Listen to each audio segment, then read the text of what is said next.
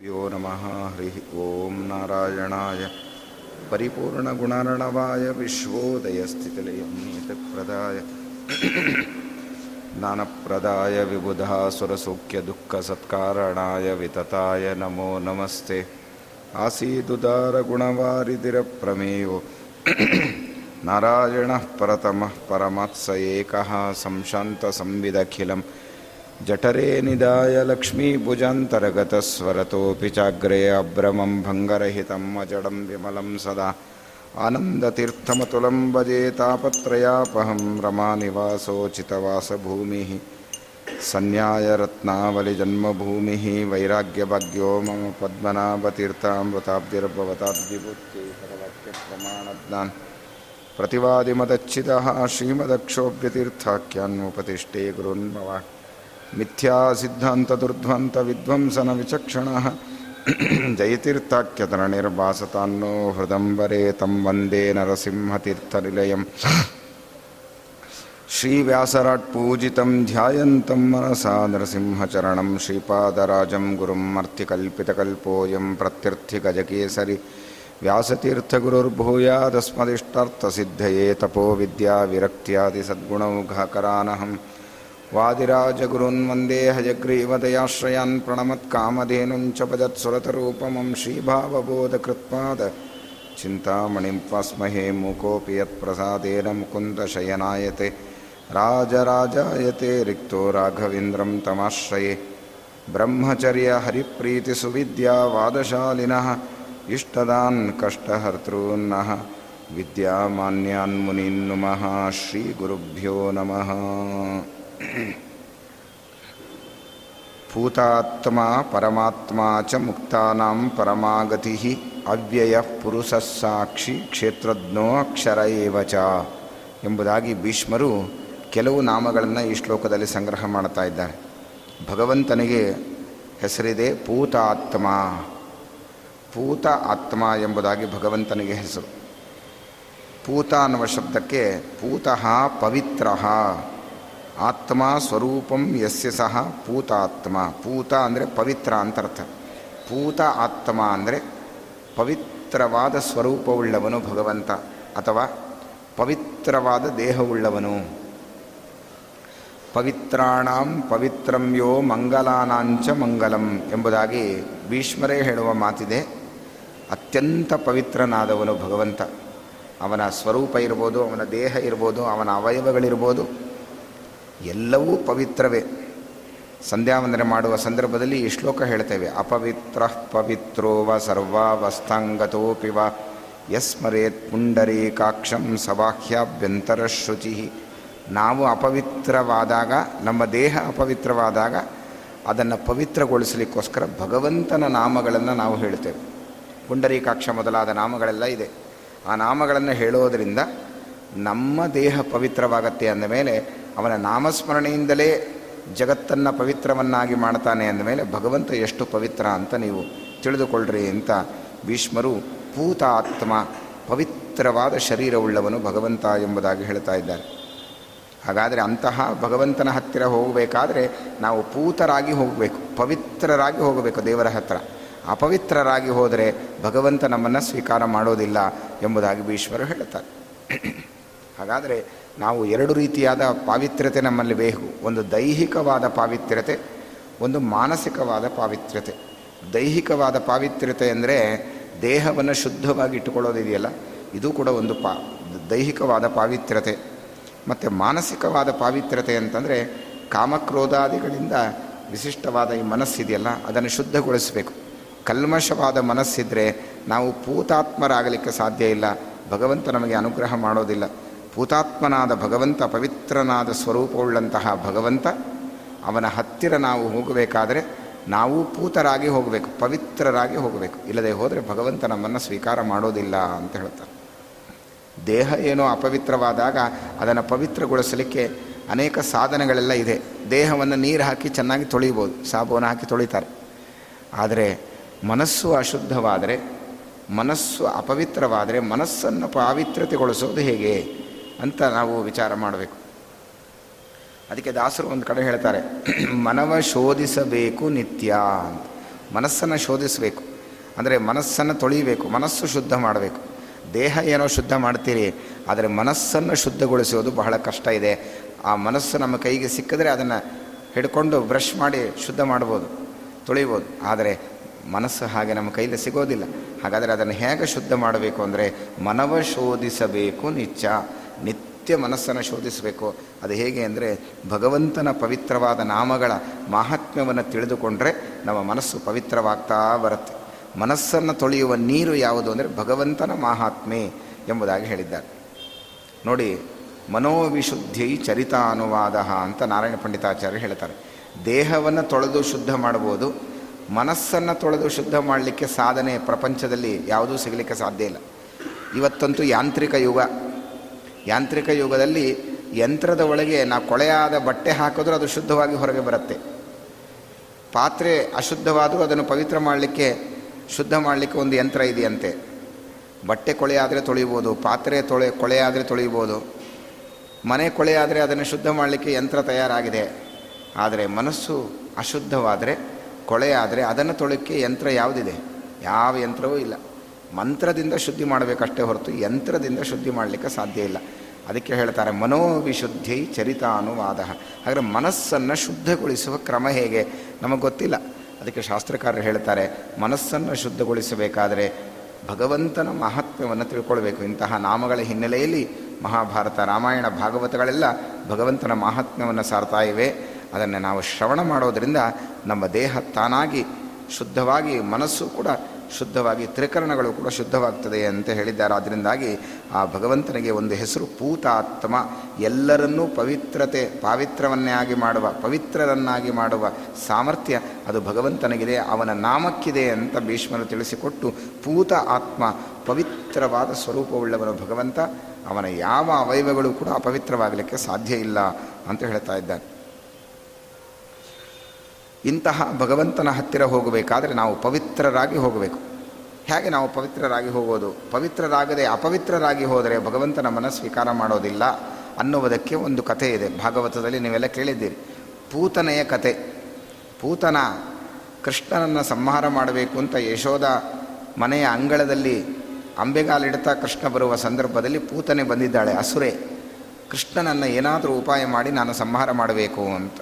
ಏನು ಉಪಾಯ ಮಾಡ್ತಾಳೆ ಅಂದರೆ, ಚಿಕ್ಕ ಮಗು ಅದು ಅಂಬೆಗಾಲಿಡ್ತಾ ಇದೆ, ಆ ಪುಟ್ಟ ಮಗುವನ್ನು ತೊಡೆಯ ಮೇಲೆ ಮಲಗಿಸಿಕೊಂಡು ಸ್ತನ್ಯಪಾನವನ್ನು ಮಾಡಿಸಿ, ಆ ಸ್ತನ್ಯಪಾನ ಮಾಡಿಸುವ ನೆಪದಲ್ಲಿ ವಿಷವನ್ನೇ ಪಾನ ಮಾಡಿಸಿ ಆ ಮಗುವನ್ನು ಸಾಯಿಸಬೇಕು, ಮಗುವನ್ನು ಸಂಹಾರ ಮಾಡಬೇಕು ಅಂತ ತಿಳ್ಕೊಂಡು ಪೂತನೇ ತಾನು ಸ್ತನ್ಯಪಾನವನ್ನು ಮಾಡಿಸಲಿಕ್ಕೋಸ್ಕರ ತೊಡೆಯ ಮೇಲೆ ಕೃಷ್ಣನನ್ನು ಎತ್ತಿ ಮಲಗಿಸಿದ್ದಾಳಂತೆ. ಕೃಷ್ಣ ಆರಾಮಾಗೆ ಸರ್ವಜ್ಞ, ಅವನು ಗೊತ್ತು ಯಾವ ದೃಷ್ಟಿ ಇಟ್ಕೊಂಡು ಬಂದಿದ್ದಾಳೆ ಅಂತ ಕೃಷ್ಣನಿಗೆ ಗೊತ್ತಿದೆ. ಇಡೀ ಜಗತ್ತು ಸಂಹಾರ ಮಾಡುವ ಭಗವಂತನಿಗೆ ಇವಳನ್ನು ಸಂಹಾರ ಮಾಡೋದೇನು? ಆದ್ದರಿಂದಾಗಿ ಪರಮಾತ್ಮ ಸುಮ್ಮನೆ ಇದ್ದಂತೆ. ಆಗ ಉಪಾಯ ಮಾಡಿದ್ಲಂತೆ, ತನ್ನ ಸ್ತನ್ಯಕ್ಕೆ ವಿಷವನ್ನು ಹಚ್ಕೊಂಡ್ಲಂತೆ. ಆ ಕ್ಷೀರ ಪಾನ ಮಾಡಿಸುವ ನೆಪದಲ್ಲಿ ತನ್ನ ಸ್ತನ್ಯಕ್ಕೆ ವಿಷವನ್ನು ಹಚ್ಚಿಕೊಂಡು ಕೃಷ್ಣನಿಗೆ ಉಣಿಸಿದ್ದಾಳಂತೆ. ಅದು ಎಂತಹ ವಿಷ ಅಂದರೆ ಅತಿ ಘೋರವಾದ ವಿಷ. ಅದರ ಗಾಳಿ ಬೀಸಿದರೆ ಮನುಷ್ಯ ಸತ್ತು ಹೋಗ್ತಾನೆ, ಅಂತಹ ಘೋರವಾಗಿರತಕ್ಕಂತಹ ವಿಷ. ಕಾಲಕೂಟ ವಿಷ ಇತ್ಯಾದಿಗಳೆಲ್ಲ ಕೇಳ್ತೀವಲ್ಲ, ಅದು ಗಾಳಿ ಬೀಸಿದ್ರೂ ಬದುಕಲಿಕ್ಕೆ ಸಾಧ್ಯ ಇಲ್ಲ. ಅಂತಹ ವಿಷವನ್ನು ಉಣಿಸಿ ಕೃಷ್ಣನಿಗೆ ಸಂಹಾರ ಮಾಡಬೇಕು ಅಂತ ಬಂದಿದ್ದಾಳೆ. ಕೃಷ್ಣ ಏನು ಮಾಡಿದ ಉಪಾಯ ಅಂತಂದರೆ, ಓ ವಿಷವನ್ನು ಉಣಿಸಲಿಕ್ಕೆ ಬಂದಿದ್ದಾಳೆ, ಅದಕ್ಕೆ ಅವಳಿಗೆ ಮಾಡ್ತೇನೆ ಅಂತ ಹೇಳಿ ಕೃಷ್ಣ ಪರಮಾತ್ಮ ಅವಳ ಸ್ತನ್ಯದಲ್ಲಿದ್ದ ಎಲ್ಲ ಕ್ಷೀರವನ್ನು ಪಾನ ಮಾಡಿ, ಎಲ್ಲಿಂದ ಕ್ಷೀರ ಬಂತೋ ಅಲ್ಲಿಂದಲೇ ವಿಷವನ್ನು ಅವಳ ಹೃದಯಕ್ಕೆ ಕಳಿಸಿದ್ದಾನಂತೆ ಭಗವಂತ.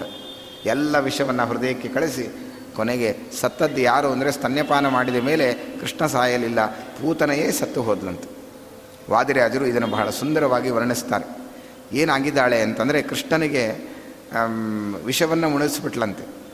ವಿಷ ಕೃಷ್ಣನಿಗೆ ಉಣಿಸುವ ನೆಪದಲ್ಲಿ ತಾನು ಅವಳೇ ಸತ್ತು ಹೋಗಿದ್ದಾಳೆ, ಎಲ್ಲೋ ಅಧೋಗತಿಗೆ ಹೋಗಿದ್ದಾಳಂತೆ. ದೇವರಿಗೆ ವಿಷ ಕೊಡ್ತೀನಿ ಅಂತ ಅವಳು ಅಂತಹ ಕೆಲಸ ಮಾಡಿದ್ರಿಂದ, ಕೆಟ್ಟ ಕೆಲಸ ಮಾಡಿದ್ರಿಂದಾಗಿ ಅಧೋಗತಿಗೆ ಹೋದ್ಲಂತೆ. ಯಾಕೆ ಅಧೋಗತಿಗೆ ಹೋದ್ಲು ಅಂದರೆ, ಕಳೆಗೆ ಹೋಗಿದ್ದಾಳಂತೆ, ಕಳಗಿನ ಲೋಕಕ್ಕೆ ಹೋಗಿದ್ದಾಳಂತೆ. ಯಾಕೆ ಹೋದ್ಲು ಅಂತಂದರೆ, ಅವಳು ವಿಷ ತಂದದ್ದು ಕಳಗಿನ ನಾಗಲೋಕದಿಂದ ತಂದಿದ್ಲಂತೆ. ಅತಳ, ವಿತಳ, ಸುತಳ, ರಸಾತಳ, ತಲಾತಳ, ಮಹಾತಳ, ಪಾತಾಳದ ಒಳಗೆ ನಾಗಲೋಕಗಳೆಲ್ಲ ಇದೆ.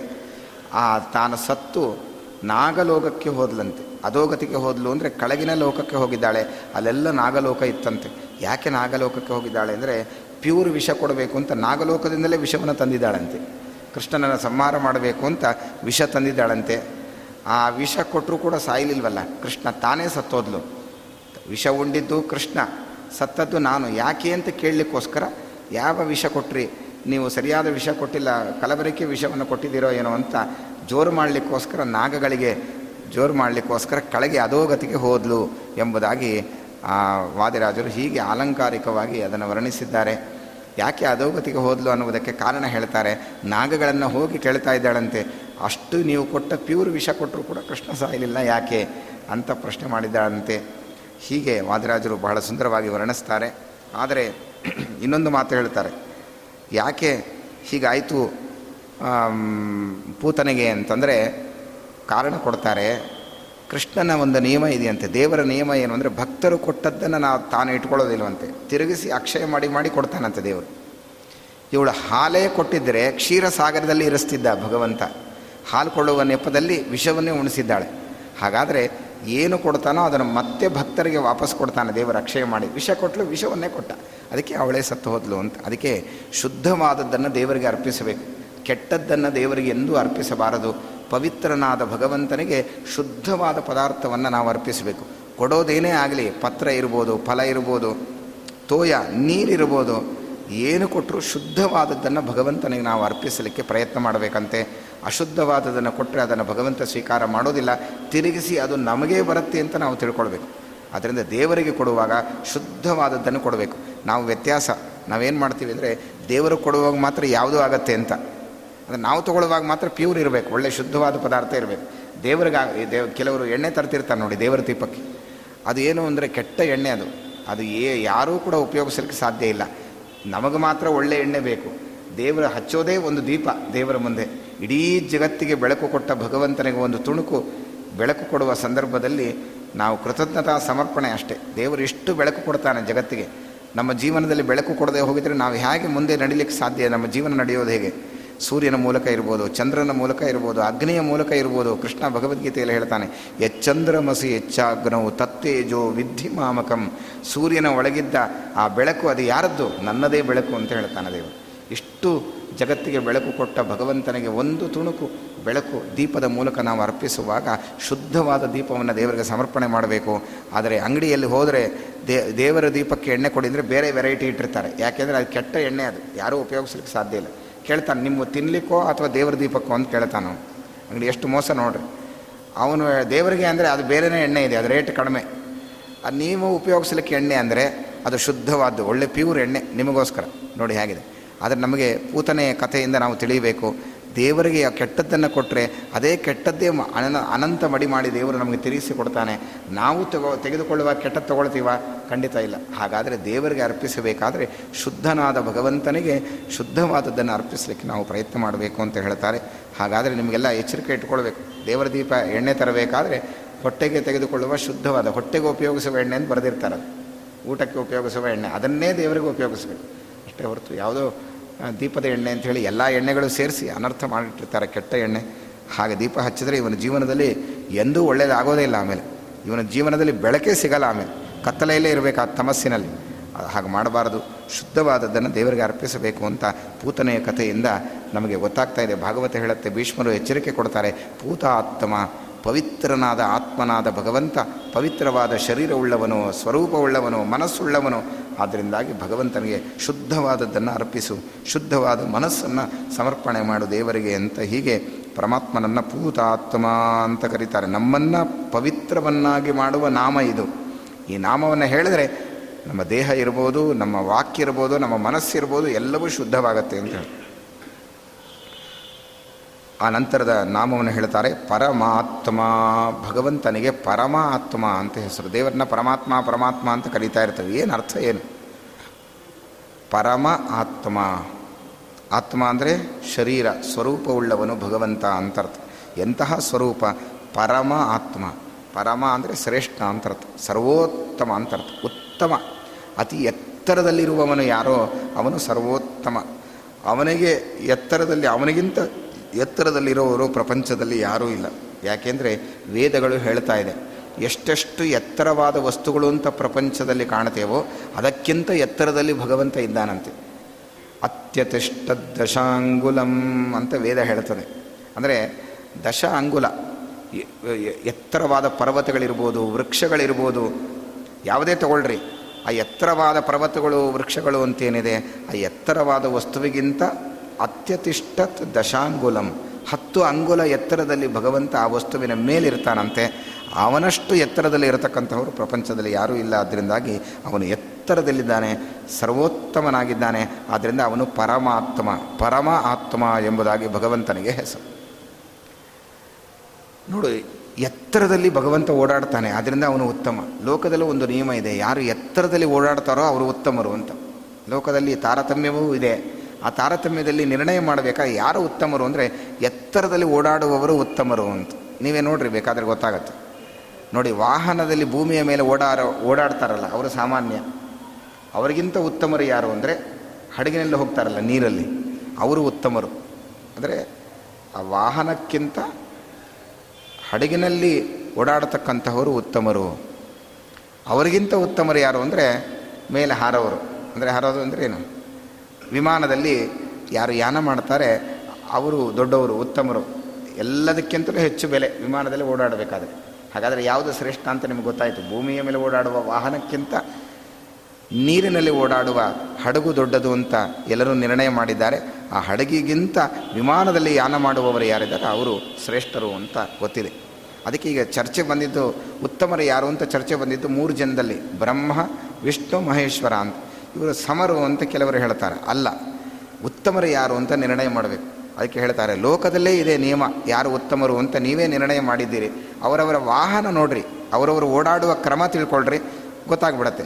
ಬ್ರಹ್ಮ, ವಿಷ್ಣು, ಮಹೇಶ್ವರರು ಓಡಾಡುವ ವಾಹನಗಳನ್ನು ನೋಡಿದರೆ ಯಾರು ಉತ್ತಮರು ಅಂತ ಗೊತ್ತಾಗತ್ತೆ. ಉದಾಹರಣೆ, ಮಹೇಶ್ವರ ಅಂದರೆ ರುದ್ರದೇವರು. ರುದ್ರದೇವರ ವಾಹನ ಯಾವುದು? ನಂದಿ ವಾಹನ. ನಂದಿ ಎಲ್ಲಿ? ನೀರಲ್ಲಿ ಹೋಗೋಲ್ಲ ಅಥವಾ ಆಕಾಶದಲ್ಲೂ ಹೋಗೋದಿಲ್ಲ, ಭೂಮಿಯ ಮೇಲೆ ಹೋಗುತ್ತೆ. ನಂದಿ ವಾಹನರಾದ ರುದ್ರದೇವರು ಭೂಮಿಯ ಮೇಲೆ ಓಡಾಡ್ತಾರೆ. ಅವರಿಗಿಂತ ಉತ್ತಮರು ನೀರಲ್ಲಿ ಹಡಗಿನಲ್ಲಿ ಓಡಾಡೋರು. ನೀರಿನಲ್ಲಿ ಓಡಾಡುವವರು ಯಾರು ಅಂದರೆ ಬ್ರಹ್ಮ, ಚತುರ್ಮುಖ ಬ್ರಹ್ಮ. ಅವರ ವಾಹನ ಯಾವುದು ಅಂದರೆ ಹಂಸವಾಹನ. ರುದ್ರದೇವರು ಹಂಸವಾಹನ, ಹಂಸ ಪಕ್ಷಿಯಲ್ಲಿ ಓಡಾಡುತ್ತೆ, ನೀರಿನ ಮೇಲೆ ಓಡಾಡುತ್ತೆ. ಹಾಗಾದರೆ ರುದ್ರದೇವರಿಗಿಂತ ನೀರಿನ ಮೇಲೆ ಹಂಸವಾಹನ, ನಂದಿ ವಾಹನಕ್ಕಿಂತ ಹಂಸವಾಹನ ಶ್ರೇಷ್ಠ. ಹಂಸ ಯಾರು ನಿರ್ಣಯ ಮಾಡಿದ್ದು? ಲೋಕವೇ ನಿರ್ಣಯ ಮಾಡಿದೆ. ಹಂಸವಾಹನಕ್ಕಿಂತ ಶ್ರೇಷ್ಠವಾದದ್ದು ಯಾವುದು ಅಂದರೆ ಭಗವಂತ ಓಡಾಡೋದು ಎಲ್ಲಿ ಹೇಳಿ? ಗರುಡನ ಮೇಲೆ. ಅವನ ಆಸನ ಯಾವುದು ಅಂದರೆ ಗರುಡ ವಾಹನ. ಹಾಗಾದರೆ ಗರುಡ ಆಕಾಶದಲ್ಲಿ ಓಡಾಡುತ್ತೆ. ಆ ನಂದಿಗಿಂತ ಹಂಸ ಶ್ರೇಷ್ಠ, ಹಂಸಕ್ಕಿಂತ ಗರುಡ ಶ್ರೇಷ್ಠ. ಹಾಗಾದರೆ ಯಾರು ಸರ್ವೋತ್ತಮರು ಅಂದರೆ ಈಶ್ವರ ಹೇಳ್ತಾರೆ ಪರಮ ಆತ್ಮ. ಎಲ್ಲ ಆಕಾಶದಲ್ಲಿ ಓಡಾಡತಕ್ಕಂತಹ ಭಗವಂತ ಅವನು ಉತ್ತಮನಾಗಿದ್ದಾನೆ. ಅದರಿಂದ ಅವನು ಪರಮ, ಅವನು ಶ್ರೇಷ್ಠ, ಅವನು ಉತ್ತಮ, ಅವನೇ ಸರ್ವೋತ್ತಮ. ಅದರಿಂದ ಅವನು ಉತ್ತಮನೂ ಹೌದು, ಎತ್ತರದಲ್ಲೂ ಕೂಡ ಪರಮಾತ್ಮ ಇದ್ದಾನಾದ್ರಿಂದಾಗಿ ಅವನಿಗೆ ಪರಮ ಆತ್ಮ ಅಂತ ಹೆಸರು. ಇನ್ನೊಂದು ಅರ್ಥ ಹೇಳ್ತಾರೆ, ಪರಮ ಆತ್ಮ. ಪರಮ ಅಂತ ಶಬ್ದ ಇದೆ. ಪರ ಅಂದರೆ ಶ್ರೇಷ್ಠ, ಉತ್ತಮ ಅಂತ ಪರ ಶಬ್ದಕ್ಕೆ ಅರ್ಥ. ಮಾ ಅಂದರೆ ಜ್ಞಾನ, ಅಂದರೆ ಜ್ಞಾನಕ್ಕೆ ಮಾ ಅಂತ ಹೆಸರು. ಪರಮ ಅಂದರೆ ಶ್ರೇಷ್ಠವಾದ ಜ್ಞಾನವನ್ನು ಜಗತ್ತಿಗೆ ಕೊಡುವ ಸ್ವರೂಪವುಳ್ಳವನು ಭಗವಂತ. ಆದ್ದರಿಂದ ಅವನಿಗೆ ಪರಮ ಆತ್ಮ. ಎಲ್ಲ ಕೊಡ್ಬೋದು, ಆದರೆ ಜ್ಞಾನವನ್ನು ಕೊಡೋರು ಸಿಗೋದು ಬಹಳ ವಿರಳ. ಆದರೆ ದೇವರಷ್ಟು ಜ್ಞಾನ ಕೊಟ್ಟಿರೋದು ಪ್ರಪಂಚದಲ್ಲಿ ಇನ್ಯಾರೂ ಕೊಡಲಿಕ್ಕೆ ಸಾಧ್ಯ ಇಲ್ಲ. ಯಾಕೆಂದರೆ 18 ಪುರಾಣಗಳನ್ನು ವೇದವ್ಯಾಸ ರೂಪದಿಂದ ಭಗವಂತ ರಚನೆ ಮಾಡಿದ. ಪಂಚರಾತ್ರ ಆಗಮಗಳನ್ನು ಭಗವಂತ ರಚನೆ ಮಾಡಿ ಜಗತ್ತಿಗೆ ಜ್ಞಾನ ದಾನವನ್ನು ಮಾಡಿದ್ದಾನೆ. ಅದರ ಜೊತೆಗೆ ಇತಿಹಾಸ ಗ್ರಂಥಗಳನ್ನು ರಚನೆ ಮಾಡಿ ವೇದವ್ಯಾಸ ರೂಪದಿಂದ ಭಗವಂತ ಜ್ಞಾನ ದಾನವನ್ನು ಮಾಡಿದ್ದಾನೆ.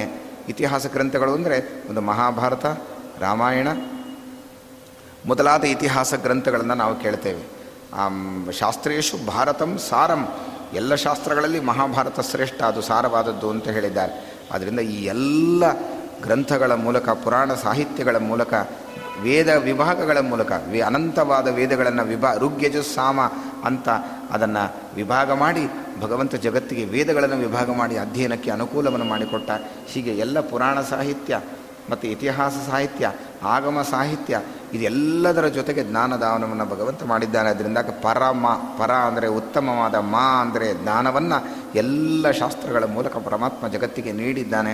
ಅಂತಹ ಸ್ವರೂಪವುಳ್ಳವನಾದ್ದರಿಂದಾಗಿ ಅವನಿಗೆ ಪರಮಾತ್ಮ ಅಂತ ಹೆಸರು. ಹೀಗೆ ಇಂತಹ ಅದ್ಭುತನಾದ ಪರಮಾತ್ಮನನ್ನು ಭಗವದ್ಗೀತೆ ಒಂದು ಕಡೆ ಹೇಳ್ತಾ ಇದೆ.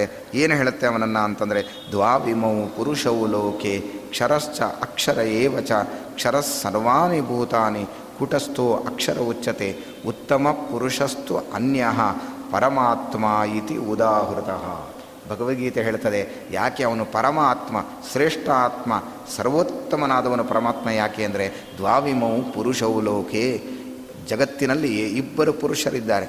ಯಾರವರು ಅಂದರೆ, ಒಂದು ಕ್ಷರ ಪುರುಷರು, ಇನ್ನೊಂದು ಅಕ್ಷರ ಪುರುಷರು ಎಂಬುದಾಗಿ ಎರಡು ಪುರುಷರ ವಿಭಾಗವನ್ನು ಮಾಡಿದ್ದಾರೆ.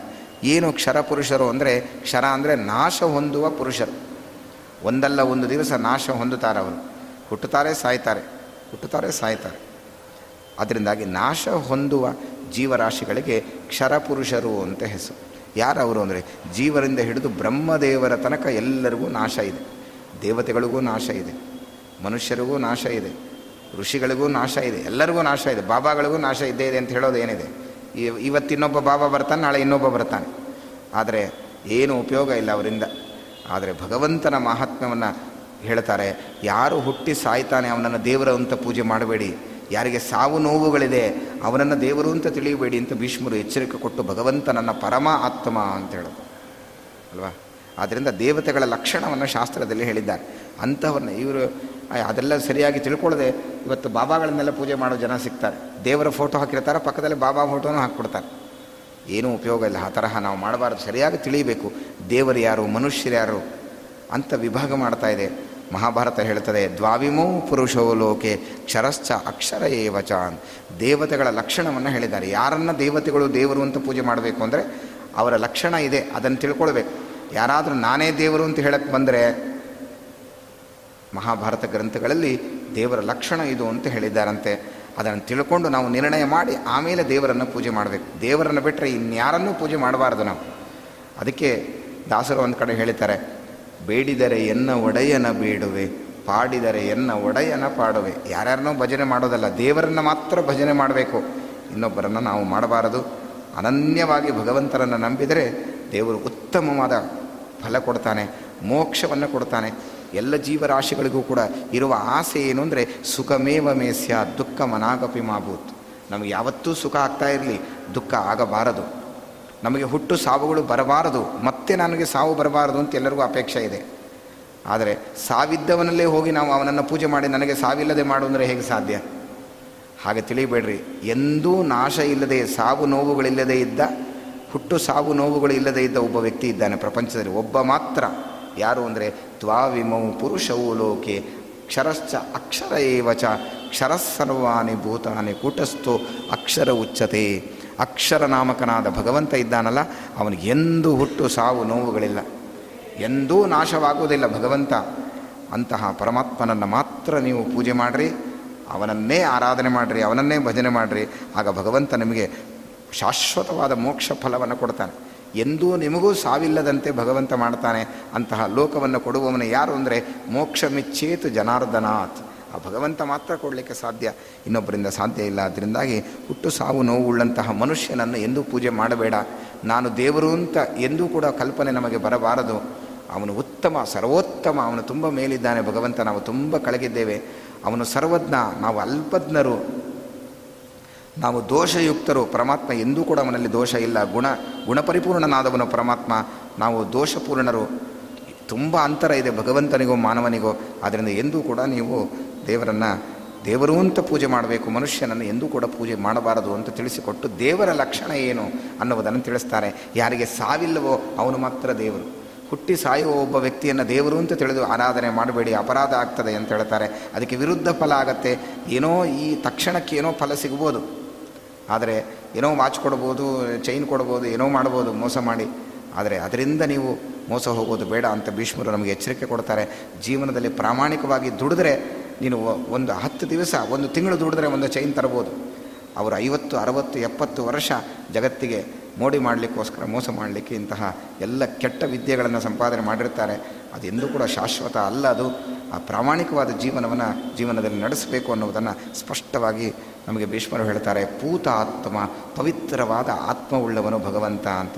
ದೇವತೆಗಳ ಲಕ್ಷಣ ಏನು, ದೇವರ ಲಕ್ಷಣ ಏನು ಅಂದರೆ ಕೆಲವು ಲಕ್ಷಣಗಳನ್ನು ಹೇಳಿದ್ದಾರೆ. ಅದನ್ನು ತಿಳ್ಕೊಂಡಿರ್ಬೇಕು ನಾವು. ಯಾರಾದರೂ ಮೋಸ ಮಾಡಿದರೆ ನಾನು ದೇವರು ಅಂತ ಹಿಡಿಬೋದು ಅವರನ್ನು.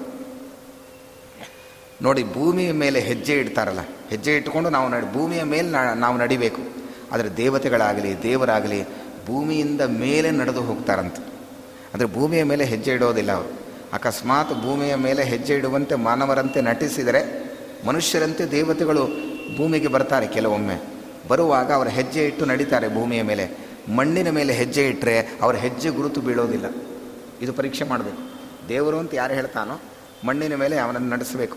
ನಡೆಸಿದರೆ ಹೆಜ್ಜೆ ಮೂಡಿಲ್ಲ ಅಂದರೆ ಅವನು ನಿಜವಾದ ದೇವರೇ. ಹೆಜ್ಜೆ ಮೂಡಿತು ಅಂದರೆ ಅವನು ದೇವರಲ್ಲ ಅನ್ನೋ ಇಂತಹ ಕೆಲವು ದೇವರ ಲಕ್ಷಣಗಳನ್ನು ಮಹಾಭಾರತದಲ್ಲಿ ಭೀಷ್ಮರು ಹೇಳಿದ್ದಾರೆ. ಅದೆಲ್ಲವನ್ನೂ ಕೂಡ ನಾವು ತಿಳ್ಕೊಂಡು ದೇವರನ್ನು ದೇವರು ಅಂತ ಆರಾಧನೆ ಮಾಡಬೇಕು. ಮನುಷ್ಯನನ್ನು ಮನುಷ್ಯ ಅಂತ ತಿಳಿಬೇಕು. ಮನುಷ್ಯನನ್ನು ದೇವರು, ಹಾವನ್ನು ನೋಡಿ ಹಗ್ಗ ಅಂತ ತಿಳಿಬಾರದು. ಎಲ್ಲೋ ದೂರದಲ್ಲಿದ್ದ ಹಾವನ್ನು ನೋಡಿಬಿಟ್ಟು ಹಗ್ಗ ಅಂತ ಭ್ರಮಿಸಬಾರದು. ಅಥವಾ ಹಾವನ್ನು ನೋಡಿಬಿಟ್ಟು ಹಗ್ಗ ಅಂತಲೂ ತಿಳಿಬಾರದು. ಹಾವನ್ನು ನೋಡಿಬಿಟ್ಟು ದೂರದಲ್ಲಿ ಉದ್ದ ಇರೋ ಹಾವನ್ನು ನೋಡಿ ಹಗ್ಗ ಅಂತ ತಿಳ್ಕೊಂಡು ಕೈ ಹಾಕಿದ್ರೆ ಏನು, ಸತ್ತೇ ಹೋಗ್ತಾನೆ, ಅಷ್ಟು ಕಚ್ಚಿಬಿಡತ್ತೆ. ಎಂದೂ ಕೂಡ ಹಾವನ್ನು ಹಗ್ಗ ಅಂತ ತಿಳಿಯಬಾರದು.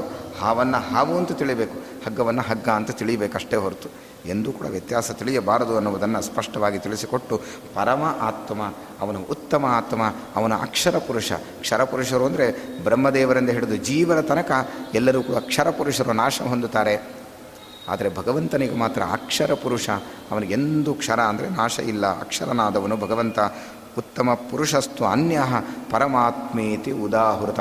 ಅವನನ್ನು ಏನು ಹೇಳ್ತಾರೆ ಶಾಸ್ತ್ರಗಳಲ್ಲಿ ಅಂದರೆ ಪರಮಾತ್ಮ ಪರಮಾತ್ಮ ಅಂತ ಎಲ್ಲ ವೇದಗಳು ಕೂಡ ಅವನನ್ನು ಕರೀತಾ ಇವೆ ಅಂತ ಭೀಷ್ಮರು ಈ ವಾಕ್ಯವನ್ನು ಕೂಡ ನಮಗೆ ತಿಳಿಸಿಕೊಟ್ಟು, ಗೀತೆಯ ವಾಕ್ಯವನ್ನು ಕೂಡ ಹೇಳಿ, ಅವನು ಪರಮಾತ್ಮ, ಅವನು ಸರ್ವೋತ್ತಮ ಎಂಬುದಾಗಿ ಭಗವಂತನನ್ನು ತಿಳಿಯಬೇಕು ಎಂಬುದಾಗಿ ಈ ನಾಮದ ವಿವರಣೆಯನ್ನು ಕೊಟ್ಟಿದ್ದಾರೆ. ಮುಂದಿನ ನಾಮವನ್ನು ಹೇಳ್ತಾರೆ. ಇಂತಹ ಭಗವಂತ ಏನು ಮಾಡ್ತಾನೆ? ಈ ಹೀಗೆ ಪರಮಾತ್ಮನನ್ನು ತಿಳಿದು ದೇವರನ್ನು ಯಾರೋ ಉಪಾಸನೆ ಮಾಡ್ತಾರೆ, ಆರಾಧನೆ ಮಾಡ್ತಾರೆ, ಅವರಿಗೇನು ಫಲ ಸಿಗತ್ತೆ ಅಂದರೆ ಮುಕ್ತಾನಾಂ ಪರಮಾಗತಿ. ಮುಂದಿನ ನಾಮವನ್ನು ಹೇಳ್ತಾರೆ, ಮುಕ್ತಾನಾಂ ಪರಮಾಗತಿ ಅಂತ ಹೇಳ್ತಾರೆ. ಏನರ್ಥ? ಪರಮೋಧಿಪತಿಸ್ತೇಷಾಂ ವಿಷ್ಣುರೇವ ನ ಸಂಶಯ. ಮುಕ್ತಾನಾಂ ಪರಮಾಗತಿ ಅಂತಂದರೆ ಮುಕ್ತರಿಗೆ ಮುಖ್ಯ ಆಶ್ರಯನಾಗಿದ್ದಾನೆ ಪರಮಾತ್ಮ. ಮುಕ್ತಾನಾಂ ಅಂದರೆ ಬಿಡುಗಡೆ ಹೊಂದ ಜೀವರೆಲ್ಲ ಇದ್ದಾರೆ. ನಾವೆಲ್ಲ ಬಿಡುಗಡೆ ಹೊಂದಿಲ್ಲ, ಸಂಸಾರದಲ್ಲಿ ಮೋಹಪಾಶಕ್ಕೆ ಬದ್ಧರಾಗಿದ್ದೇವೆ, ಸಂಸಾರ ಪ್ರಕೃತಿ ಬಂಧನಕ್ಕೆ ಒಳಗಾಗಿದ್ದೇವೆ ನಾವೆಲ್ಲ.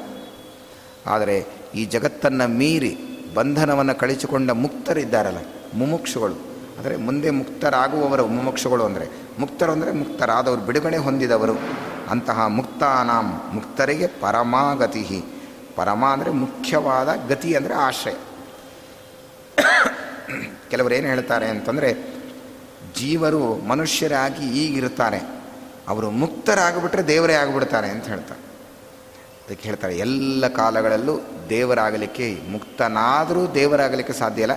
ದೇವರ ಹತ್ತಿರ ಇರ್ತಾನೆ, ದೇವರ ಒಳಗೆ ಹೋಗ್ತಾನೆ, ದೇವರ ಒಳಗೆ ಸೇರಿಕೊಳ್ತಾನೆ, ದೇವರ ಹತ್ತಿರ ಇರ್ತಾನೆ, ದೇವರನ್ನು ಕಾಣ್ತಾನೆ. ದೇವರ ಹತ್ತಿರವೇ ಇದ್ದು ಅವನು ದೇವರು, ಅವನು ಪರಮಾತ್ಮ ಅಂತ ಉಪಾಸನೆ ಮಾಡ್ತಾರೆ. ನೀನು ಈಶ ನಾನು ದಾಸ ಅನ್ನುವ ಭಾವನೆ ಮುಕ್ತರಿಗೂ ಕೂಡ ಇರ್ತದೆ. ಮುಕ್ತಿ ಆದ ಮೇಲೂ ಅವನು ಭಗವಂತನಾಗಲಿಕ್ಕೆ ಸಾಧ್ಯ ಇಲ್ಲ. ಕೆಲವು ಮತದವರು ಹೇಳ್ತಾರೆ, ಈ ಸಂಸಾರದ ಅವಸ್ಥೆಯಲ್ಲಿ ಮಾತ್ರ ಇವನು ಮನುಷ್ಯ, ಆದರೆ ಅವನು ಮುಕ್ತನಾದರೆ ಅವನೇ ಬ್ರಹ್ಮನಾಗಿಬಿಡ್ತಾನೆ, ದೇವರಾಗಿಬಿಡ್ತಾನೆ ಅಂತ ಹೇಳ್ತಾರೆ. ಎಂದೂ ಹಾಗಾಗಲಿಕ್ಕೆ ಸಾಧ್ಯವೇ ಇಲ್ಲ. ಅದಕ್ಕೆ ಮಧ್ವಾಚಾರ್ಯ ಒಂದು ದೃಷ್ಟಾಂತ ಕೊಡ್ತಾರೆ. ಮನುಷ್ಯ ದೇವರಾಗಲಿಕ್ಕೆ ಸಾಧ್ಯ ಇಲ್ಲ, ಆದರೆ ಒಂದು ದೇವರಲ್ಲಿ ಹೋಗಿ ಸೇರ್ತಾರೆ ಅಂತ ವಾಕ್ಯ ಇದೆ. ಸರ್ವೇ ಏಕೀಭವಂತಿ ಅಂತ ಒಂದು ಕಡೆ ಹೇಳ್ತಾರೆ. ಎಲ್ಲ ಜೀವರಾಶಿಗಳು ಸಂಸಾರದಿಂದ ಬಿಡುಗಡೆಯನ್ನು ಹೊಂದಿದ ಮೇಲೆ ಮುಕ್ತರಾಗ್ತಾರೆ. ಆಮೇಲೆ ಏನಾಗ್ತಾರೆ? ಏಕೀಭವಂತಿ, ದೇವರಲ್ಲಿ ಹೋಗಿ ಸೇರಿಬಿಡ್ತಾರೆ ಅಂತ ವಾಕ್ಯ ಇದೆ. ಅದಕ್ಕೆ ಏನು ಮಾಡಿದ್ದಾರೆ ವ್ಯಾಖ್ಯಾನ ಅಂತಂದರೆ, ದೇವರಲ್ಲಿ ಸೇರಿಕೊಳ್ತಾರಷ್ಟೇ, ಆದರೆ ದೇವರೇ ಆಗ್ಬಿಡೋದಿಲ್ಲ. ತಾಯಿ ಮಗುವಿನ ಒಳಗಿರುತ್ತೆ, ಮಗು ತಾಯಿಯ ಹೊಟ್ಟೆಯಲ್ಲಿರುತ್ತೆ, ಆದರೆ ತಾಯಿಯೇ ಮಗು ಆಗ್ಬಿಡೋದಿಲ್ಲ. ತಾಯಿ ಬೇರೆ, ಮಗು ಬೇರೆ, ಅದು ಪರಿಚಯ ಇದೆ. ಹಾಗೆ ದೇವರ ಉದರದಲ್ಲಿ ಎಲ್ಲ ಜೀವರಾಶಿಗಳು ಇರ್ತಾರೆ, ದೇವರ ಹೊಟ್ಟೆಯಲ್ಲಿ ನಾವಿರ್ತೇವೆ. ಇಡೀ ಬ್ರಹ್ಮಾಂಡ ಅಂದರೆ ಭಗವಂತನ ಒಳಗಿದೆ. ಬ್ರಹ್ಮಾಂಡ. ನಾವು ಒಳಗಿದ್ದ ಮಾತ್ರಕ್ಕೆ ದೇವರ ಒಳಗೆ ನಾವು ದೇವರಾಗೋದಿಲ್ಲ, ಬೇರೆಯಾಗೇ ನಾವಿರ್ತೇವೆ ಅನ್ನುವುದನ್ನು ಸ್ಪಷ್ಟವಾಗಿ ಆಚಾರ್ಯರು ತಿಳಿಸಲಿಕ್ಕೋಸ್ಕರ ಒಂದು ದೃಷ್ಟಾಂತ ಕೊಟ್ಟಿದ್ದಾರೆ. ಏನದು ಅಂತಂದರೆ, ಆದರೆ ತಿಳ್ಕೊಳ್ಳಿಕ್ಕೆ ಬಾರದೇ ಇರ್ಬೋದಷ್ಟೇ. ಅಂದರೆ ಸೇರುವುದು ಅನ್ನುವ ಶಬ್ದಕ್ಕೆ, ಅಂದರೆ ಬ್ರಹ್ಮನಲ್ಲಿ ಜೀವರು ಹೋಗಿ ಸೇರುತ್ತಾರೆ. ಸೇರೋದು ಅಂದರೆ ಅರ್ಥ ಏನು, ಒಂದಾಗ್ಬಿಡ್ತಾರೆ ಅಂತ ಅರ್ಥ ಅಲ್ಲ, ಒಂದು ಸ್ಥಳದಲ್ಲಿ ಇರ್ತಾರೆ ಅಂತ ಅರ್ಥ. ಹಾಗೆ ಅರ್ಥ ಮಾಡಿ ಅಂತ ಕರೆದಿದ್ದಾರೆ. ಒಂದು ರೀತಿ ಐಕ್ಯದಂತೆ ಕಾಣುತ್ತೆ, ಅದು ಐಕ್ಯ ಅಲ್ಲ, ಒಂದೇ ಸ್ಥಳದಲ್ಲಿ ಇರ್ತಾರೆ ಅಂತ ಅರ್ಥ. ಉದಾಹರಣೆ, ಸಾಯಂಕಾಲೆ ಗಾವಃ ಗೋಷ್ಠೇ ಏಕೀಭವಂತಿ ಅನ್ನುವ ಶಬ್ದ ಪ್ರಯೋಗ ಇದೆ. ಬೆಳಗ್ಗೆ ಎಲ್ಲ ಹಸುಗಳು ಆ ಗೋಶಾಲೆಯಿಂದ ಮೇವಿಗೋಸ್ಕರ ಕಾಡಿಗೆ ಹೋಗುತ್ತೆ. ಎಲ್ಲ ಮೇವನ್ನು ತಿಂದುಕೊಂಡು ಸಾಯಂಕಾಲೆ ಗೋಷ್ಠೆ ಗಾವಹ ಏಕಿ ಭವಂತಿ, ಎಲ್ಲ ಹಸುಗಳು ಬಂದು ಸೇರಿಬಿಡ್ತು ಅಂದರೆ ಗೋಶಾಲೆಯಲ್ಲಿ ಎಲ್ಲವೂ ಬಂದು ಸೇರಿತು ಅಂದರೆ ಎಲ್ಲವೂ ಒಂದಾಗಿಬಿಡ್ತು ಅಂತ ಅರ್ಥನಾ? ಅರ್ಥ ಅಲ್ಲ. ಸರಿಯಾದ ವ್ಯಕ್ತಿ ಏನು ಅರ್ಥ ಮಾಡ್ತಾನೆ, ಎಲ್ಲ ಕಡೆ ಬಂದು ಎಲ್ಲ ಹಸುಗಳು ಬಂದು ಸೇರಿತು ಅಂದರೆ ಒಂದು ಜಾಗದಲ್ಲಿ ಸೇರಿತು ಅಂತ ಅರ್ಥ. ಅಥವಾ ಸಮಾಜದಲ್ಲಿ ಪ್ರಜೆಗಳೆಲ್ಲ ನಾವೆಲ್ಲ ಒಂದೇ ಅಂತ ಹೇಳ್ತೀವಿ, ಅಂತಹ ಶಬ್ದ ಪ್ರಯೋಗ ಇದೆ. ಎಲ್ಲರೂ ಒಂದು ಕಡೆ ಸೇರಿದ್ರು, ನಾವೆಲ್ಲ ಒಂದಾದೆವು ಅಂದರೆ ಅರ್ಥ ಏನು, ನಾವು ಒಂದು ಕಡೆ ಸೇರಿದೆವು ನಾವೆಲ್ಲರೂ ಪ್ರವಚನಕ್ಕೆ ಅಂತ ಅರ್ಥ ಹೊರತು ನಾವೆಲ್ಲ ಒಂದೇ ಆಗಿಬಿಟ್ಟಿಲ್ಲ. ನಾವೆಲ್ಲ ಒಂದೇ ಆದರೆ ಪ್ರವಚನ ಮಾಡೋರು ಯಾರು, ಕೇಳೋರು ಯಾರು? ಎಲ್ಲ ಅವ್ಯವಸ್ಥೆ ಆಗೋಗುತ್ತಷ್ಟೇ. ಆಮೇಲೆ ಎಲ್ಲರೂ ಒಂದಾಗೋದಿಲ್ಲ. ನಾವೆಲ್ಲ ಒಂದಾದೆವು ಅಂದರೆ ಒಂದು ಸ್ಥಳದಲ್ಲಿ ಎಲ್ಲರೂ ಬಂದು ಸೇರಿದೆವು ಅಂತ ಅರ್ಥ. ಇದು ಒಳ್ಳೆಯ ಸುಂದರವಾದ ಅರ್ಥ. ಅದು ಬಿಟ್ಟು ನಾವು ಒಂದಾದೆವು ಅಂದರೆ ಎಲ್ಲ ಒಂದಾಗ್ಬಿಟ್ಟು ಅಂತ ಅರ್ಥವಾ? ಹಾಗೆ ಅರ್ಥ ಮಾಡಲಿಕ್ಕೆ ಬರೋದೇ ಇಲ್ಲ. ವ್ಯವಹಾರದಲ್ಲಿ ತಪ್ಪು ಕಲ್ಪನೆ ಬರುತ್ತದೆ. ಹಾಗೆ ಎಂದೂ ಕೂಡ ಅರ್ಥವನ್ನು ನಾವು ಮಾಡಬಾರದು. ಹಾಗೆ ಎಲ್ಲ ಜೀವರಾಶಿಗಳು ಭಗವಂತನನ್ನು ಸೇರಿದರು ಅಂದರೆ ಅವನ ಹತ್ತಿರ ಹೋದರು ಅಂತ ಅರ್ಥ. ಇಷ್ಟು ದಿನ ದೇವರಿಂದ ದೂರ ಇದ್ವಿ ನಾವು, ಆಮೇಲೆ ದೇವರ ಹತ್ತಿರ ಆದ್ವಿ ನಾವು. ಆಗ ಭಗವಂತ ನಮಗೆ ಮುಕ್ತಿಯನ್ನು ಕೊಡ್ತಾನೆ, ಬಿಡುಗಡೆಯನ್ನು ಕೊಡ್ತಾನೆ, ಸ್ವರೂಪಭೂತವಾದ ಆನಂದವನ್ನು ನೀಡ್ತಾನೆ, ದುಃಖವೇ ಇಲ್ಲದಂತೆ ಮಾಡ್ತಾನೆ, ಹುಟ್ಟು ಸಾವುಗಳೇ ಇಲ್ಲದಂತೆ ಮಾಡಿಬಿಡ್ತಾನೆ, ಸಾವು ನೋವುಗಳೇ ಇಲ್ಲದಂತೆ ಮಾಡಿ ಜೀವನಿಗೆ ಪರಿಪೂರ್ಣವಾದ ಆನಂದವನ್ನು ಭಗವಂತ ನೀಡ್ತಾನೆ. ಆದ್ದರಿಂದಾಗಿ ಅವನಿಗೆ ಮುಕ್ತಾನಾಂ ಪರಮಾಗತಿ ಅಂತ ಇಷ್ಟು ಅರ್ಥದಲ್ಲಿ ಈ ನಾಮವನ್ನು ಭೀಷ್ಮರು ನಮಗೆ ವಿವರಣೆ ಕೊಟ್ಟು ಹೇಳಿದ್ದಾರೆ. ಅದಕ್ಕೆ ಒಂದು ಕಡೆ ಸೇರಿದ ಮಾತ್ರಕ್ಕೆ ಒಂದಾಗುವುದಿಲ್ಲ ಅನ್ನುವುದಕ್ಕೆ ಒಂದು ದೃಷ್ಟಾಂತ ಕೊಟ್ಟಿದ್ದಾರೆ. ಆದರೆ ಕೆಲವೊಮ್ಮೆ ಸೇರಿದಾಗ ಅದನ್ನು ಬೇರೆ ಮಾಡೋದು, ತಿಳ್ಕೊಳ್ಳೋದು ಕಷ್ಟ ಆಗಬಹುದು ಅಷ್ಟೇ ಹೊರತು ಆದರೆ ಬೇರೆಯೇ ಅದು. ಉದಾಹರಣೆ ಏನು ಅಂತಂದರೆ, ಅರ್ಧ ಲೋಟ ನೀರಿಗೆ ಇನ್ನೂ ಅರ್ಧ ಲೋಟ ನೀರು ಸೇರಿತು ಅಂತ ಹೇಳ್ತೀವಿ, ಸೇರಿಸಿದರು ಅಂತ ಹೇಳ್ತೀವಿ. ಅರ್ಧ ಲೋಟ ನೀರಿದೆ, ಇನ್ನು ಅರ್ಧ ಲೋಟ ನೀರನ್ನು ಆ ನೀರಿಗೆ ಸೇರಿಸಿದೆವು. ಏನಾಯಿತು? ಎರಡು ಒಟ್ಟಿಗೆ ಸೇರಿತು ಅಂತ ಶಬ್ದ ಪ್ರಯೋಗ. ಒಂದೇ ಆಯಿತು ಅಂತ ಹೇಳೋದಿಲ್ಲ, ಆದರೆ ನೋಡಿದ್ರೆ ಒಂದೇ ಥರ ಕಾಣುತ್ತೆ. ನೀರು ಸೇರಿಬಿಡುತ್ತೆ. ಹಾಕಿದ ಅರ್ಧ ಲೋಟ ಬೇರೆ ಮಾಡಿ ಅಂದರೆ ಮಾಡಲಿಕ್ಕೆ ಬರೋದಿಲ್ಲ, ನಮ್ಮ ಕೈಲಿ ಮಾಡಲಿಕ್ಕಾಗತ್ತಾ? ಹಾಕಿದ ಅರ್ಧ ಲೋಟವೇ ಸರಿಯಾಗಿ ಮಾಡಿ ಅಂದರೆ ತಿರ್ಗ ಮತ್ತೆ ತೆಗೆಯೋದು ಅಷ್ಟೇ, ತೆಗೆಯೋದು ಬಹಳ ಕಷ್ಟ. ಆದರೆ ಸರಿಯಾಗಿ ಸೂಕ್ಷ್ಮ ಬುದ್ಧಿ ಉಳ್ಳವನು ತೂಕ ಹಾಕಿ ಬೇಕಾದರೆ ಅಷ್ಟೇ ತೆಗಿಲಿಕ್ಕೆ ಬರುತ್ತೆ. ಆದರೆ ಸೂಕ್ಷ್ಮ ಬುದ್ಧಿ ಉಳ್ಳವನಿಗೆ ಒಂದು ಯಂತ್ರದ ಸಹಾಯದಿಂದ ಹಾಕಿದಷ್ಟೇ ತೆಗಿಲಿಕ್ಕೆ ಬರ್ತದೆ, ಆದರೆ ಇನ್ನೊಂದರ ಸಹಾಯ ಬೇಕಷ್ಟೇ. ಅಂದರೆ ಕಷ್ಟ, ಹಾಗೇ ತೆಗೆಯೋದು ಅಂದರೆ ಭಾಳ ಕಷ್ಟ. ಹಾಗಾದರೆ ನೀರು ಅರ್ಧ ಲೋಟ ನೀರಿಗೆ ಅರ್ಧ ಲೋಟ ನೀರು ಸೇರಿದರೆ ಅದು ಒಂದಾಯಿತು ಅಂತ ಶಬ್ದ ಪ್ರಯೋಗ ಮಾಡ್ತೀವಿ, ಆದರೆ ಖಂಡಿತ ಒಂದಾಗಲಿಲ್ಲ. ಅರ್ಧ ಲೋಟ ಬೇರೆಯೇ ಇದೆ, ಇನ್ನು ಅರ್ಧ ಲೋಟ ಬೇರೆಯೇ ಇದೆ. ನೀರು ಒಂದಾಗಲಿಲ್ಲ, ಒಂದು ಅರ್ಧ ಲೋಟದಲ್ಲಿ ಇನ್ನು ಅರ್ಧ ಲೋಟ ಸೇರಿಕೊಳ್ತು ಅಂದರೆ ಹತ್ತಿರ ಹೋಗಿ ಸೇರಿತು ಅಂತ ಅಷ್ಟೇ ಹೊರತು ಎರಡು ಒಂದಾಯಿತು ಅಂತ ಹೇಳಲಿಕ್ಕಾಗೋದಿಲ್ಲ. ಒಟ್ಟಿಗೆ ಸೇರಿಬಿಡ್ತದೆ ಅಂತಂದರೆ ಒಂದಾಗಿಲ್ಲ. ಅದು ಹೇಗೆ ಒಂದಾಗಿಲ್ಲ ಅಂತ ಹೇಳ್ತೀರಿ ನೀವು ಅಂತ ಕೇಳಿದರೆ ಅದಕ್ಕೆ ಮಧ್ವಾಚಾರ್ಯರು ಪ್ರಶ್ನೆ ಮಾಡ್ತಾರೆ. ನೋಡಿ, ಅರ್ಧ ಲೋಟ ನೀರಿಗೆ ಅರ್ಧ ಲೋಟ ನೀರು ಸೇರಿದರೆ ನೀವು ಒಂದೇ ಆಯಿತು ಅಂತ ಹೇಳ್ಬಿಟ್ಟು ನೀರೇ ಆಗಿಬಿಡ್ತು ಅಂತ ಹೇಳೋದಾದರೆ ಯಥೋ ವೃದ್ಧಿ ಪ್ರದರ್ಶತೆ ಪ್ರಶ್ನೆ ಮಾಡ್ತಾರೆ. ಹಾಗಾದರೆ ಅರ್ಧ ಪ್ಲಸ್ ಅರ್ಧ ಲೋಟ ನೀರು ಪ್ಲಸ್ ಅರ್ಧ ಲೋಟ ಏನಾಗಬೇಕು? ಒಂದೇ ಆಗಿಬಿಟ್ರೆ ಅರ್ಧನೇ ಉಳಿಬೇಕು. ಅರ್ಧ ಲೋಟ ನೀರಿಗೆ ಇನ್ನು ಅರ್ಧ ಲೋಟ ಸೇರಿಸಿದರೆ ಒಂದೇ ಆಗೋದಾದರೆ ಏನಾಯಿತು? ಅರ್ಧ ಲೋಟನೇ ಉಳಿಬೇಕಲ್ಲ, ಒಂದು ಲೋಟ ಯಾಕಾಯಿತು ಅಂತ ಕೇಳ್ತಾರೆ. ಯಥೋ ವೃದ್ಧಿ ಪ್ರದರ್ಶತೆ, ಒಂದು ಯಾಕಾಯಿತು ಅಂದರೆ ಒಂದಾಗಬೇಕಾದರೆ ಅದರ ಜೊತೆಗೆ ಇನ್ನೊಂದು ಸೇರಿದ್ರೆ ಮಾತ್ರ ಒಂದಾಗತ್ತೆ. ಅದು ಎರಡೂ ಒಂದೇ ಆಗಿಬಿಟ್ರೆ, ಎರಡೂ ಸೇರಿಬಿಟ್ರೆ ಅರ್ಧ ಪ್ಲಸ್ ಅರ್ಧ ಅರ್ಧನೇ ಇರಬೇಕಾಯ್ತು, ಒಂದು ಯಾಕಾಯಿತು ಅಂತ ಕೇಳ್ತಾರೆ. ಇದರಿಂದಲೇ ಗೊತ್ತಾಗುತ್ತೆ ಬೇರೆ ಇದೆ, ಆದರೆ ಅದನ್ನು ತೆಗೆದು ತೋರಿಸುವ ಸಾಮರ್ಥ್ಯ ನಮಗೆ ಶಕ್ತಿ ಇಲ್ಲದೆ ಇರ್ಬೋದು. ದೇವತೆಗಳು ಅವ್ರಿಗೆ ಗೊತ್ತಿರುತ್ತೆ ಅರ್ಧ ಲೋಟ ನೀರು ಬೇರೆ ಇನ್ನು ಅರ್ಧ ಲೋಟ ನೀರು ಬೇರೆಯೇ ಇದೆ ಅಂತ. ದೇವತೆಗಳು ಕಾಣುವ ಶಕ್ತಿ ದೇವತೆಗಳಿಗಿದೆ, ಅದು ಮಾನವರಿಗೆ ಇಲ್ಲದೇ ಇರ್ಬೋದು. ಆದರೆ ಯಥೋ ವೃದ್ಧಿ ಪ್ರದರ್ಶತೆ, ಅನುಮಾನ ಮಾಡಿ ಊಹೆ ಮಾಡಿ ನಾವು ತಿಳಿಲಿಕ್ಕಾಗತ್ತೆ ಬೇರೆಯೇ ಇದೆ ಎಂಬುದಾಗಿ ತಿಳಿಸ್ತಾರೆ. ಪಕ್ಷಿಗಳಿಗೆ ಅಂತಹ ಸಾಮರ್ಥ್ಯ ಕೊಟ್ಟಿದ್ದಾನಂತೆ ದೇವರು. ಒಂದರಲ್ಲಿ ಒಂದು ಸೇರಿಸಿಬಿಟ್ರೆ ಯಾವ ಯಂತ್ರದ ಸಹಾಯ ಇಲ್ಲದೆ ಪಕ್ಷಿಗಳು ಅದನ್ನು ಬೇರೆ ಮಾಡುವ ಸಾಮರ್ಥ್ಯ. ಉದಾಹರಣೆ, ನಾವು ಕಾಣಬಹುದು ಲೋಕದಲ್ಲಿ ಅಂತ ಈ ದೃಷ್ಟಾಂತವನ್ನು ಕೂಡ ಕೊಟ್ಟಿದ್ದಾರೆ ನೋಡಿ. ಮನುಷ್ಯನ ಹತ್ತಿರ ಹಾಲಿಗೆ ನೀರು ಸೇರಿಸ್ಬಿಡಿ, ಎರಡು ಒಂದಾಗ್ಬಿಡುತ್ತೆ ನೋಡಿ. ಹಾಲಿಗೆ ನೀರು ಸೇರಿಸ ಅರ್ಧ ಲೀಟ್ರ್ ಹಾಲಿಗೆ ಕಾಲು ಲೀಟ್ರ್ ನೀರು ಸೇರಿಸ್ಬಿಟ್ರೆ ಎರಡು ಒಂದೇ ಆಗಿಬಿಡುತ್ತೆ. ಒಂದಾಗಿಲ್ಲ ಅನ್ನೋದಾದರೆ ಮನುಷ್ಯನಾದವನು ಬೇರೆ ನೀರನ್ನು ಕಾಲು ಲೀಟ್ರ್ ತೆಗಿಲಿಕ್ಕಾಗತ್ತಾ?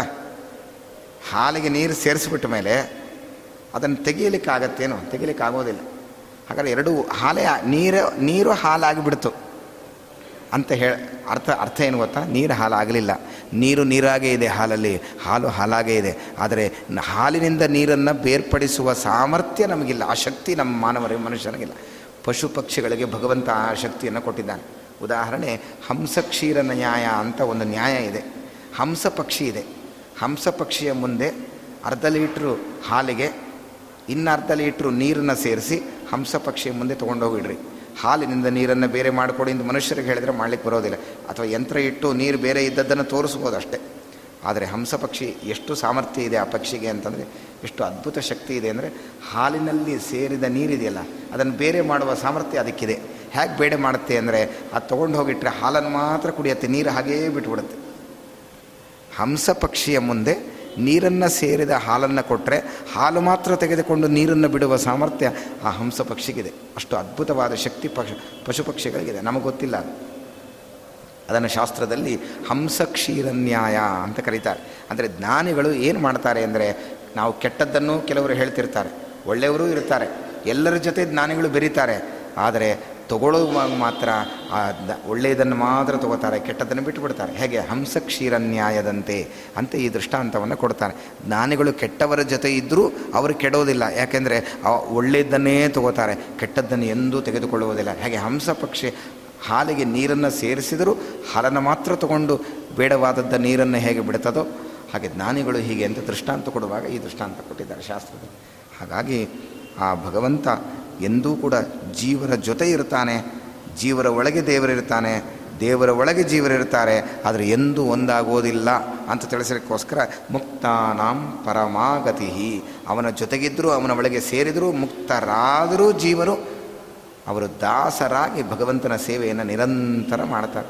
ಭಗವಂತ ಈಶ, ನಾನು ದಾಸ ಅನ್ನುವ ಭಾವನೆ ಯಾವತ್ತೂ ಕೂಡ ಇರುತ್ತದೆ. ಮೋಕ್ಷದಲ್ಲೂ ದಾಸ ಭಾವನೆ ಇರುತ್ತದೆ ನೋಡಿ. ದಾಸ ಅನ್ನುವ ಶಬ್ದ ಇದೆ, ಎಲ್ಲಿಯ ತನಕ ದಾಸ? ಅದಕ್ಕೆ ಕೆಲವರು ಲೋಕದಲ್ಲಿ ದಾಸರಾಗಿರ್ತಾರೆ, ಕೆಲವರು ಬಾಸ್ ಅಂತ ಹೇಳ್ತಿರ್ತಾರೆ, ಆಫೀಸರ್ ಇರ್ತಾರೆ, ಅವರು ಕೈ ಕೆಳಗೆ ಕೆಲಸ ಮಾಡ್ತಾ ಇರ್ತಾರೆ, ಬಾಸ್ ಅಂತ ಹೇಳ್ತಾರೆ. ಎಲ್ಲಿ ತನಕ? ಅಲ್ಲಿ ಕೆಲಸ ಮಾಡೋ ತನಕ ಅವನು ಬಾಸ್. ಅಲ್ಲಿ ಬಿಟ್ಟು ಹೋದ್ಮೇಲೆ ನನ್ನ ಬಾಸು ಅಂತ ಹೇಳೋದೇ ಇಲ್ಲ. ಅಥವಾ ಹಿಂದೆ ಬಾಸ್ ಆಗಿದ್ದರು ಅಂತ ಹೇಳ್ತಾನೆ ಅಷ್ಟೇ ಹೊರತು ಈಗ ಬಾಸ ಅಂದರೆ ಬಾಸ್ ಅಲ್ಲವೇ ಇಲ್ಲ. ಇದು ಲೋಕದಲ್ಲಿ ಹೀಗಿದೆ, ಆದರೆ ಶಾಸ್ತ್ರದಲ್ಲಿ ಹಾಗಿಲ್ಲ. ಭಗವಂತನ ದಾಸನಾದರೆ ಅವನು ಯಾವಾಗಲೂ ದಾಸನೇ, ಅವನು ಬಾಸ್ ಆಗಲಿಕ್ಕೆ ಸಾಧ್ಯವೇ ಇಲ್ಲ. ಇನ್ನು ಏನು ದೇವರು ಮನಸ್ಸು ಮಾಡಿದ್ರೆ ಅವನ ಬಾಸಿನ ಹತ್ತಿರ ಕರೆದುಕೊಳ್ಳುವ ಸಾಮರ್ಥ್ಯ ಭಗವಂತನಿಗಿದೆ. ಅವನ ಹತ್ತಿರ ಎಳ್ಕೊಳ್ತಾನೆ, ಅವನಿಗೆ ಅನುಗ್ರಹ ಮಾಡ್ತಾನೆ, ಬೇಕಾದೆಲ್ಲವನ್ನೂ ಪರಮಾತ್ಮನ ಇಡ್ತಾನೆ. ಅದರಿಂದಾಗಿ ದಾಸ ಅನ್ನುವ ಶಬ್ದ ಅದು ಯಾವ ಸದಾ ದಾಸ ಅವನು ಅನ್ನುವುದಕ್ಕೆ ಎಲ್ಲಿದೆ? ಸದಾ ದಾಸ ಅಂದರೆ ಯಾವ ಅರ್ಥದಲ್ಲಿ ಮಾಡಿದ್ದು ಅಂದರೆ ನೋಡಿ, ಅದಕ್ಕೆ ಹೇಳ್ತಾರೆ, ಶಬ್ದ ಸ್ವಾರಸ್ಯವನ್ನು ಹೇಳ್ತಾರೆ. ದಾಸ ಇದೆಯಲ್ಲ, ದಾಸ ಅನ್ನುವುದನ್ನು ಹಿಂದೆ ಓದ್ರಿ, ಹಿಂದಿನಿಂದ ಓದ್ಕೊಂಬನ್ನಿ. ದಾಸ ಏನಾಗತ್ತೆ? ಸದಾ ಅಂತ ಅರ್ಥ. ಅದಕ್ಕೆ ಅಂದರೆ ದಾಸ ಎಲ್ಲಿಯ ತನಕ ದಾಸ ಅಂದರೆ ಸದಾ ದಾಸ.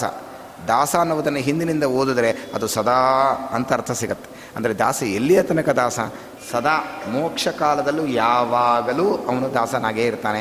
ಈಶನಾದ ಭಗವಂತನನ್ನು ಈಶ ಅಂತ ಅವನು ಯಾವಾಗಲೂ ಉಪಾಸನೆ ಮಾಡ್ತಾನೆ. ಅದರಿಂದಾಗಿ ಮುಕ್ತಾನಾಂ, ಮುಕ್ತರಿಗೂ ಪರಮಾಗತಿ, ಅವರಿಗೂ ಆಶ್ರಯನಾಗಿ ಅಜ್ಞಾನಿಗಳಿಗೆ ಜ್ಞಾನವನ್ನು ಕೊಡ್ತಾನೆ. ಮಧ್ವಾಚಾರ್ಯ ಹೇಳ್ತಾರೆ, ಅಜ್ಞಾನಾಂ ಜ್ಞಾನದೋ ವಿಷ್ಣು, ಜ್ಞಾನಿನಾಂ ಮೋಕ್ಷದಶ್ಚ ಸಹ, ಆನಂದದಶ್ಚ ಮುಕ್ತಾನಾಂ ಸಯೇವೇಕೋ ಜನಾರ್ದನಃ ಅಂತ ಹೇಳಿದ ಹಾಗೆ ಆ ಭಗವಂತ ಏನು ಮಾಡ್ತಾನೆ? ಅಜ್ಞಾನಾಂ ಜ್ಞಾನದೋ ವಿಷ್ಣು, ಅಜ್ಞಾನಿಗಳಿಗೆ ಜ್ಞಾನವನ್ನು ಪರಮಾತ್ಮ ಕೊಟ್ಟು ದಾರಿಯನ್ನು ತೋರಿಸ್ತಾನೆ, ಬೆಳಕು ಕೊಟ್ಟು ಅನುಗ್ರಹ ಮಾಡ್ತಾನೆ ಪರಮಾತ್ಮ. ಕತ್ತಲೆಯಲ್ಲಿದ್ದ ಜೀವನಿಗೆ ಬೆಳಕು ಕೊಟ್ಟವನು ಯಾರು ಅಂದರೆ ಅದು ಭಗವಂತ ಅಂತ ಹೇಳ್ತಾರೆ ನೋಡಿ. ಬೆಳಕು ನಾವ ಸೃಷ್ಟಿ ಮಾಡಿದ್ದು, ದೇವರು ಬೆಳಕು ಕೊಡದೆ ಹೋಗಿದ್ರೆ ನಮ್ಮ ಗತಿ ಏನು? ಎಲ್ಲ ಕಾಲಗಳಲ್ಲೂ ಕತ್ತಲೇ ಇದ್ದಿದ್ದರೆ, ಸೂರ್ಯನ ಉದಯ ಆಗದೇನೇ ಇದ್ದಿದ್ದರೆ ನಮ್ಮ ಗತಿ ಏನು? ನಾವು ಬದುಕಲಿಕ್ಕೆ ಆಗ್ತಾ ಇರಲಿಲ್ಲ ಕತ್ತಲೆಯಲ್ಲಿ. ಒಂದು ಸ್ವಲ್ಪ ಕರೆಂಟ್ ಹೋದರೆ ಮೇಲೆ ಕೆಳಗೆ ನೋಡ್ತಿರ್ತೀವಿ ನಾವು, ಸ್ವಲ್ಪ ಹೊತ್ತು ಕತ್ತಲೆ ಆದರೆ ನಮ್ಮ ಜೀವನ ಎಲ್ಲ ಸ್ಥಗಿತ ಆಗಿಬಿಡುತ್ತೆ. ಆದರೆ ಇಡೀ ಜಗತ್ತಿಗೆ ಭಗವಂತ ಬೆಳಕು ಕೊಡ್ತಾನಲ್ಲ, 12 ಗಂಟೆಗಳ ಕಾಲ ಬೆಳಕು ಇದೆಯಲ್ಲ, ಅದು ಯಾರು ಕೊಟ್ಟದ್ದು? ಕೃಷ್ಣ ಹೇಳ್ತಾನೆ, ಯಚ್ಚಂದ್ರಮಸಿ ಯಚ್ಚಾಗ್ನೋ ತತ್ತೇಜೋ ವಿದ್ಧಿಮಾಮಕಂ.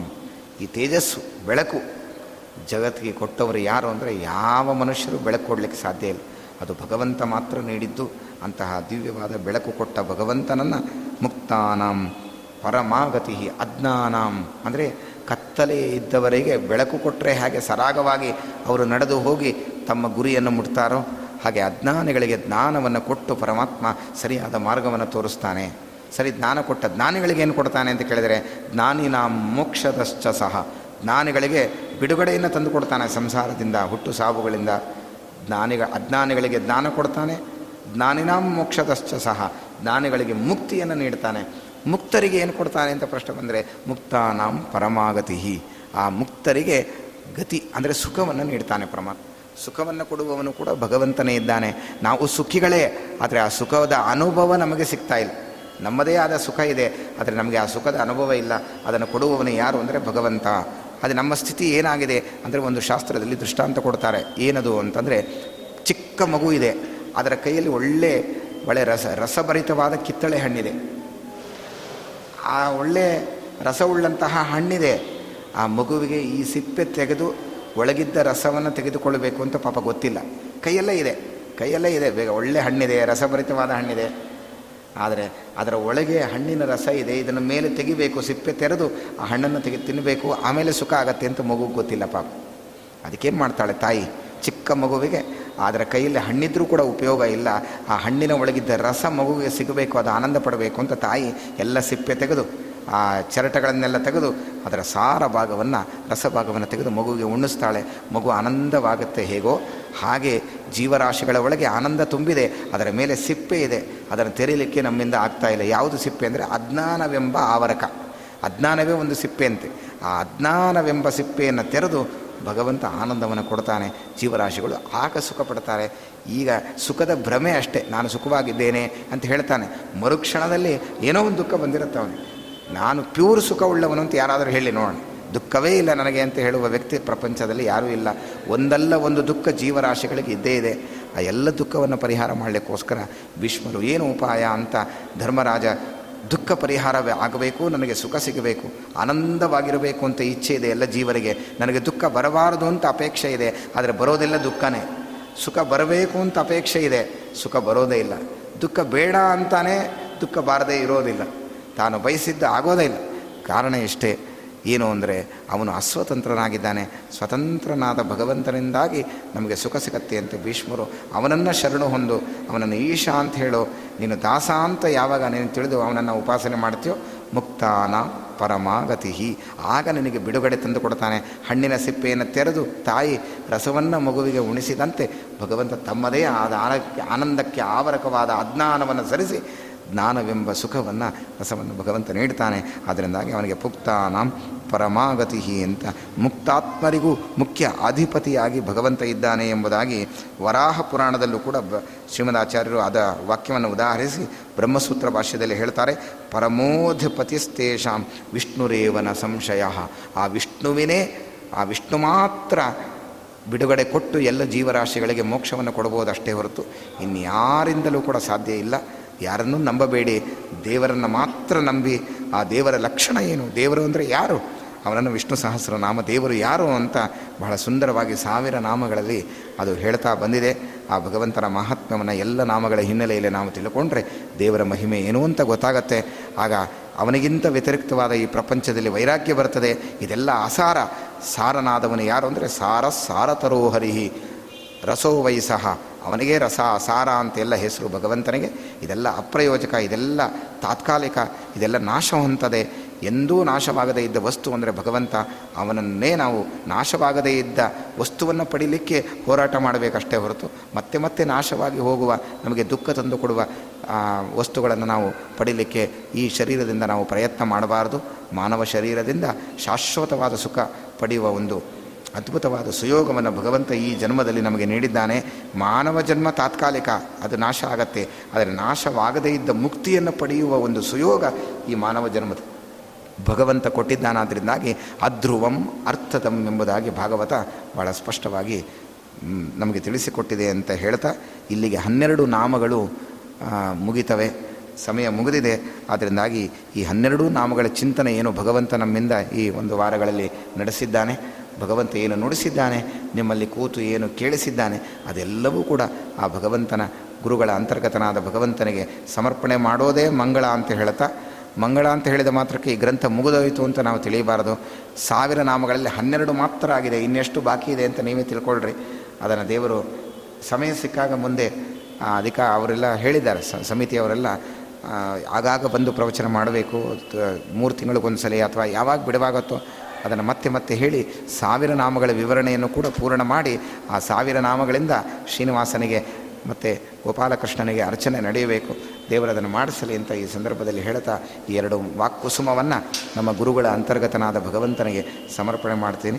ನಿಮಗೂ ಕೂಡ ಜ್ಞಾನಭಕ್ತಿ ವೈರಾಗ್ಯಗಳನ್ನು ಭಗವಂತ ನೀಡಿ ಶಾಶ್ವತವಾದ ಫಲವನ್ನು ಕೊಡಲಿ ಅಂತ ಈ ಸಂದರ್ಭದಲ್ಲಿ ಹೇಳ್ತಾ 2 ಮಾತನ್ನು ಸಮರ್ಪಣೆ ಮಾಡ್ತೀನಿ. ಶ್ರೀಕೃಷ್ಣಾರ್ಪಣಮಸ್ತು. ಸರ್ವಗುಣ ಸಂಪೂರ್ಣ ಸರ್ವದೋಷ ವಿವರ್ಜಿತ ಪ್ರಿಯತಾಂ ಪ್ರೀತಯೇ ವಾಲಂ ವಿಷ್ಣುರ್ಮೇ ಪರಮಸ್ಸು ಹೃತ್ ಮಧ್ವೇಶಾರ್ಪಣಮಸ್ತು.